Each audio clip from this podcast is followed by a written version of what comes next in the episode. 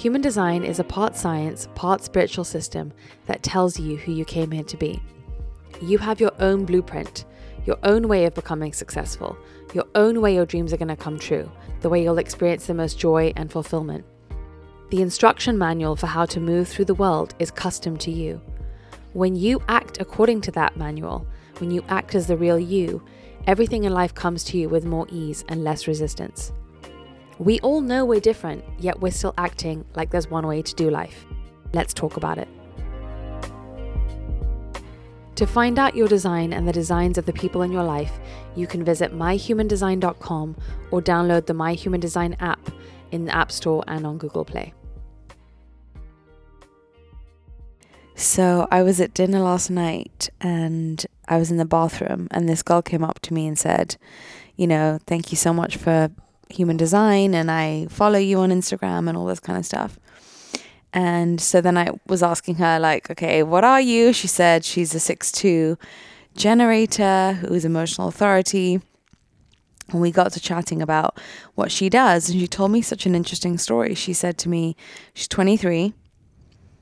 She spent the last two years in spiritual communities doing a ton of plant medicine, um, really like searching for herself, trying to find herself, that whole thing, traveling all over the world into different, you know, spiritual um, experiences, yeah, circles, circles to community, like a lot of like community things, live, trying to live in nature and community and the whole thing. And then she said, but then something recently happened. She said, I just literally got back from New York and I had so much judgment over what like being in a city was like and what New York is and all this kind of stuff. And but when I went there, I just felt like my soul came alive. And straight away, I got a job offer there. I got free tickets to Burning Man. I got, I, I found an apartment, the whole thing. And I'm going to move there. And it's made me so happy. And it was, I was so grateful that she came up and told me that story because it's just another area where there's conditioning. And we've, you know, spoken about, spoken about this before, about how even spirituality is a form of conditioning and our ideas of what is spiritual and how we try to force ourselves into that, believing it's better for us. But the only thing that's better for us is our personal alignment. And I said to her yesterday, you know, when something is aligned, the flow, there's evidence there. You don't have to question it or not. It's just the actual evidence of what happens in your life will tell you loud and clear if you are aligned or if you're not. Um, so I thought that was so interesting and so refreshing to hear that, you know, not everyone is supposed to be. She was like, literally, I was doing so much ayahuasca and stuff and it just never. She She's like, I felt more spiritual, like being aligned in the middle of a city than I was. It was clearly for her because things just came together for her there. And she was like, in the lo- in the last two years, though, I felt so lost and didn't know what I wanted to do and blah, blah, blah. And yet somehow when she plonked herself in New York, she just obviously had that um, response, that sacral response. And then she's she a, decided she's a, she's to go for it. M G? Mm-hmm. No, she's a generator. A generator. So this makes me think of when I first read about my digestion because I'm high sound. And in with high sound you really are designed to be in the thick of it, mm-hmm. and really be in the buzz of things, and and I loved when you were going through and writing all the digestions and just seeing the juxtaposition between the environments that actually are good for people. For me as a high sound, it's actually spiritual to, you know, watch T V while I eat, mm-hmm. and I always judged myself so much for that. That's so interesting. And now every time I make a meal, I'm like, you know what? Throw on a Vampire Diaries or throw on a whatever I want to watch because that's what works for me.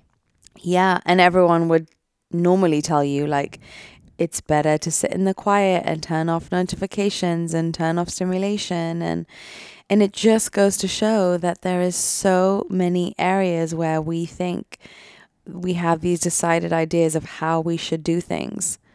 What's an example that you think for you? And obviously one of the big ones that we've talked about before is like you're consistent and inconsistent, mm-hmm. but what's something environment wise that was that you felt that you thought was unspiritual, but now mm. you see is actually really correct for you? Um, I guess I didn't see it as unspiritual, but I felt like um, I never really understood how, because my digestion is indirect light, mm-hmm. and I never really understood how, if I'm in the sun, I love the sun, okay, but when I'm in the sun, my brain completely switches off. Like, I cannot work in the sun. Like, I can't sit on a sun lounger and work unless I have full shade over me. And that's because obviously your digestion is to do with your brain being in its genius. Uh-huh. So when you're in the opposite, and I actually think this is a really cool thing to discuss, is that when you're in your opposite of your digestion, that's the way that your brain turns off. So for you, because you're high sound, that stimulates you, right? So uh-huh. your brain is like prepped to take in food, prepped to take in information, prepped to be in creation mode. But when you want to chill out, that's when you would be in the opposite, which is low sound, because that switches your brain off. Okay, so question there. Literally so funny that you're talking about this, because I was laying in bed last night wanting to ask you this question, because I sometimes will turn on sleep sounds when I'm falling asleep. So with high sound, is that actually not helpful to put me to turn my brain off to go to sleep? Is that actually stimulating me and keeping me awake?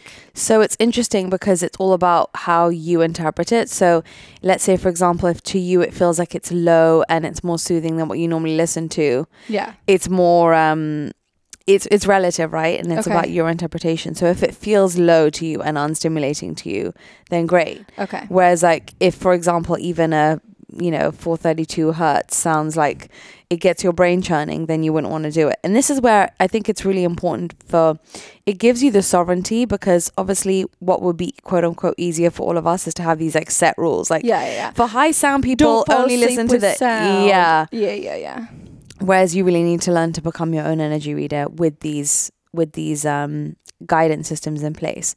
And so for me, um, you know, like I will never ever, I, I love the sun, but I'm very, very clear on, for example, like I'm never going to try and eat like on my sun lounger without shade, and I'm never going to try to um, work, you know, work there. But if I want to totally relax, that's why sun is so good for me to do nothing in, because my brain cannot physically work when I'm doing that. And you, you tend to do that even between when you're working, you go stand in the sun. Yeah, so true. So I do want to point out for people listening, if you've never looked at your digestion, it's in the app, and there's mm-hmm. actually a full description of your digestion type in the app. And mm-hmm. will you tell us, because some people assume digestion is just about food, which we have talked a little bit about how it doesn't just have to do with food, but for like someone who maybe hasn't been on the app before, what does the digestion tell you? Mm. So your digestion is, um, it starts in the mind.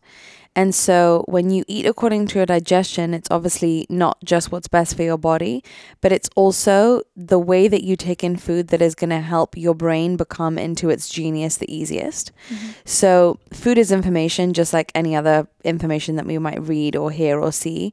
Um, it's informing your body how to create the new cells, how to restructure itself, how to renew itself, literally on a cellular level. So I always say that food is the most concrete, dense form of information that we can put into our bodies. So we really have to make sure that we're feeding our bodies with the right information. And everyone has a different way that their mind and body likes to take in food and information. So your digestion in Human Design is going to literally tell you, okay, you do better with like you in the high sound, or you do better in indirect light. Some people do best when they're eating, you know, one simple thing at a time instead of mixing twenty-five things in a smoothie bowl. So it's very, very unique, and you know, you just have would have to check yours out either on the app or on the website, which is my human design dot com. Um, but it tells you a lot, and it's one of those interesting things where it's not an all or nothing thing. Like, let's say, for example, with me, with my digestion, mm-hmm. when I first started out, I'm not just about to, you know, go from zero to one hundred and think that that's what I have to do. Yeah. I slowly, slowly, slowly started eating later in the day, because with my digestion, which is indirect light, eating later on in the evening is better for me because my digestion cranks up at once the sun goes down. So I didn't all of a sudden not eat breakfast, cut out breakfast. I would just like push it, and then I would make my breakfast lighter. And then, for example, what you're saying about environment, like I don't judge myself now when I eat right before bed. And I know that's like I so know, many people say you have to have three hours before bed. I can't not eat something, stop eating three hours before I go to sleep. Blake is in direct light as well, and he judges himself so your fiance m- yeah my fiance he judges himself so much for always being so hungry towards the end of the day. But that's because that's when that's when your you said your digestion system revs up, right? Mm-hmm. So that's when you want it. That's when your brain actually mm-hmm. wants the food. Mm-hmm. It's so fascinating. And to tie it back to the story about the girl in the bathroom, it's what do you think? Do you think that could be, you know, the being in the city could do, have to do with something in her chart of like actually she it wasn't correct for her to be out in the middle of nowhere? Or do you Probably. think it was just timing of life alignment that it worked out? Probably it could it could in any one person it could be both. If we looked at her chart, we probably could tell her like what her environment said or whatever his point is. But I think also on top of that, there's a layer of, you know, all of us who are spiritual seeking being super exposed to this one cliche of, or not necessarily one, but it's like a very strong out of the of the archetypes that we see is like being spiritual is going into nature and this is how you do it and this is how you get yourself a good life is you do mm-hmm. this, this, and this. Just like anyone who is in, you know, money mindset people, like this is how it looks when you have a good money mindset and you're investing in crypto and you're investing in this, or people with parenting, like this is how you parent. And all of that is still conditioning because what's happening is when enough people are interested in something, it's almost like we rush to find this like mutually agreed best way to do it. But what that does is it narrows all of our different approaches of how we would organically, naturally do it if we were just left to our own devices. So it's really interesting.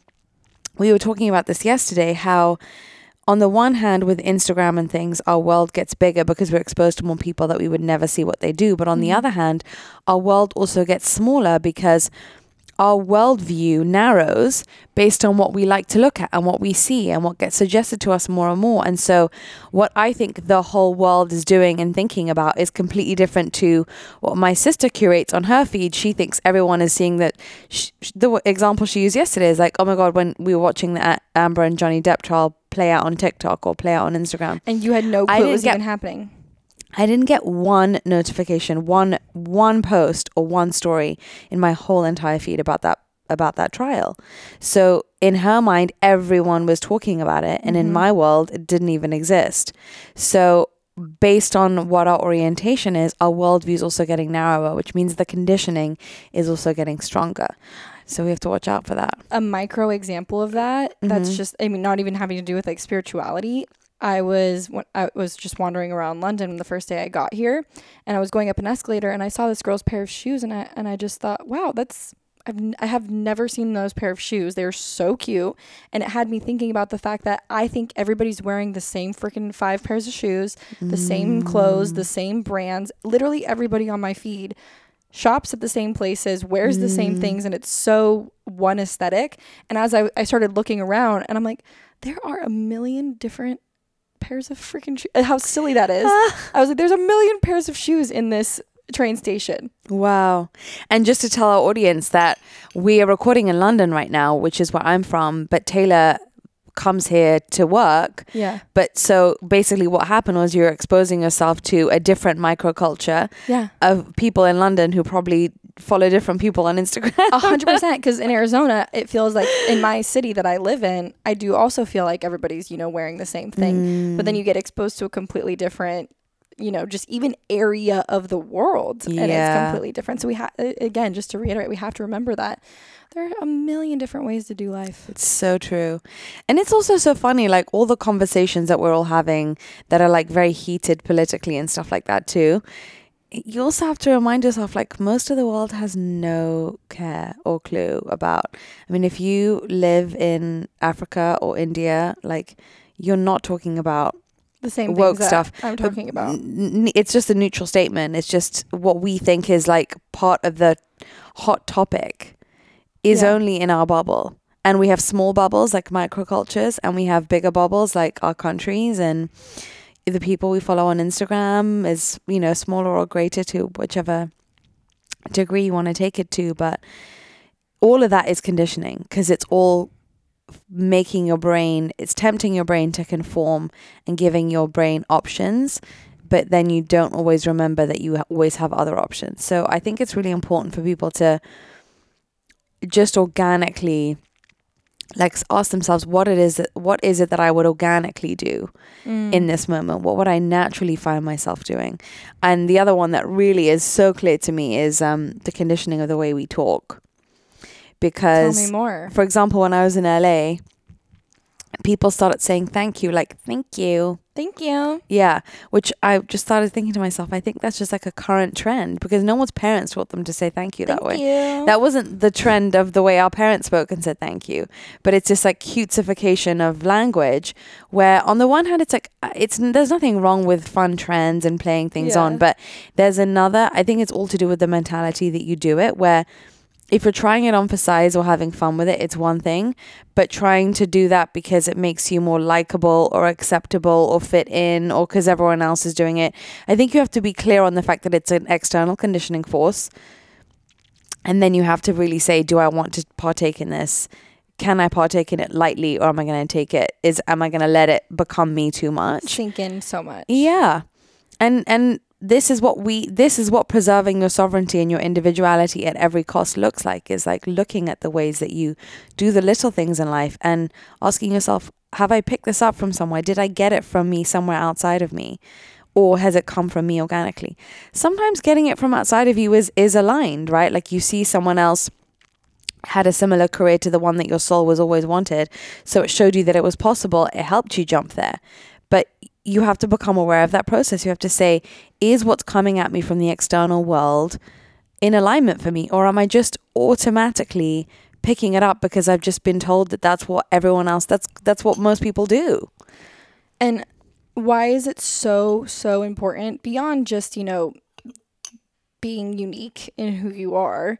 Why is it so important that all of us really, like when you say, is this actually me? Is this organically how I would do this? Is this, this organically how I would say it? Why is that so important for us? Because what we all want, even though it looks different to all of us, is we all want to be our greatest expression of ourselves. We all want to be aligned. We all want to be happy. We all want to be powerful. And so the quickest way to become that is to figure out not what the world is asking you to be, but to go on the exploration of what can I conceive or what can I come up with on my own that is the definition of me, mm. even if it doesn't exist, even if it isn't in the world. And think about people who've really done something new, right? Really people that have made an impact on the world. It's because they dared to go against the homogenization that was presented at them from the world.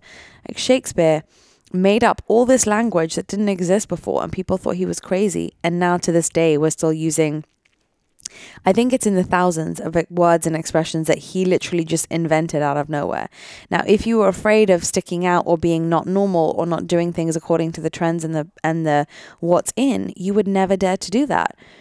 If you were, you know, scared to start a library, you know, basically be an online librarian, you could never have a Jeff Bezos in this world. If you were afraid to own that you, I mean, anything that anyone has done that has made an impact on the world is because it's new to us. And then what ends up happening, unfortunately, this cycle is then more people think they have to be that way. And some people it's aligned for them and some people it's not aligned for them. But it all starts with someone else carving out a new path to show other people that it's possible. And so if you want to be the greatest expression of you, you have to start asking yourself, is this me? Is this not me? And you have to be strong enough in yourself to dare to not go along with the status quo.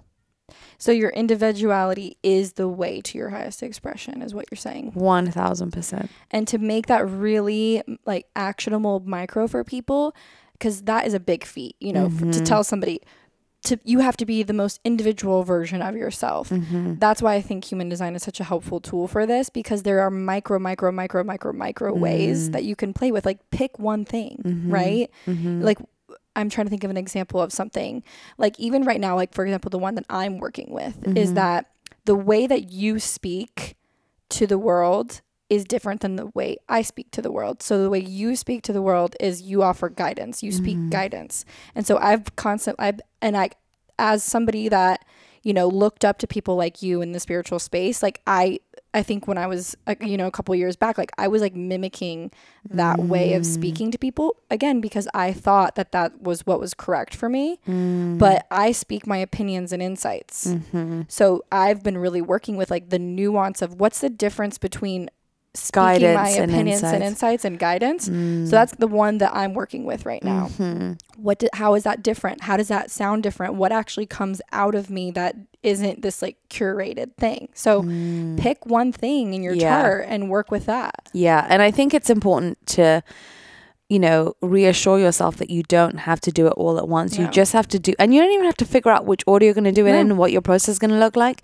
You almost have to just do whichever one you're called to in the moment, or the one that life is pushing you to call. Like if you're going through a challenge in some way, shape or form, that's usually life saying, you know, your life is going to, is going to manage your spiritual process for you. You just have to pay attention to what it's nudging you to do. Yeah. Um, but what's interesting about, you know, these kinds of things is that yes, we have access to b- watching billions of different kinds of humans, but at the end of the day, you can use some of them for inspiration, yes. right? You can take the advice from that money guru or whatever, but there will be places where they're going to give you advice based on what worked for them, or they're going to speak in the way that is aligned for them, or sometimes they're going to speak in a way that's unaligned for them.